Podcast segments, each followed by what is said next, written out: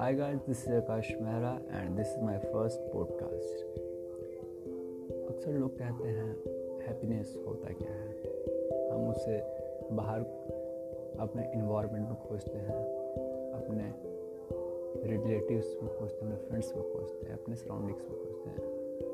लेकिन असल बात यह है कि जो असली हैप्पीनेस होती है वो इनर हैप्पीनेस होती है जो आपके अंदर से निकलती है।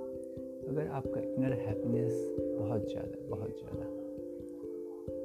तो आपको बाहरी फैक्टर्स पे डिपेंड रहने की कोई ज़रूरत नहीं। Inner voice that is your inner happiness so make your soul perfect and beautiful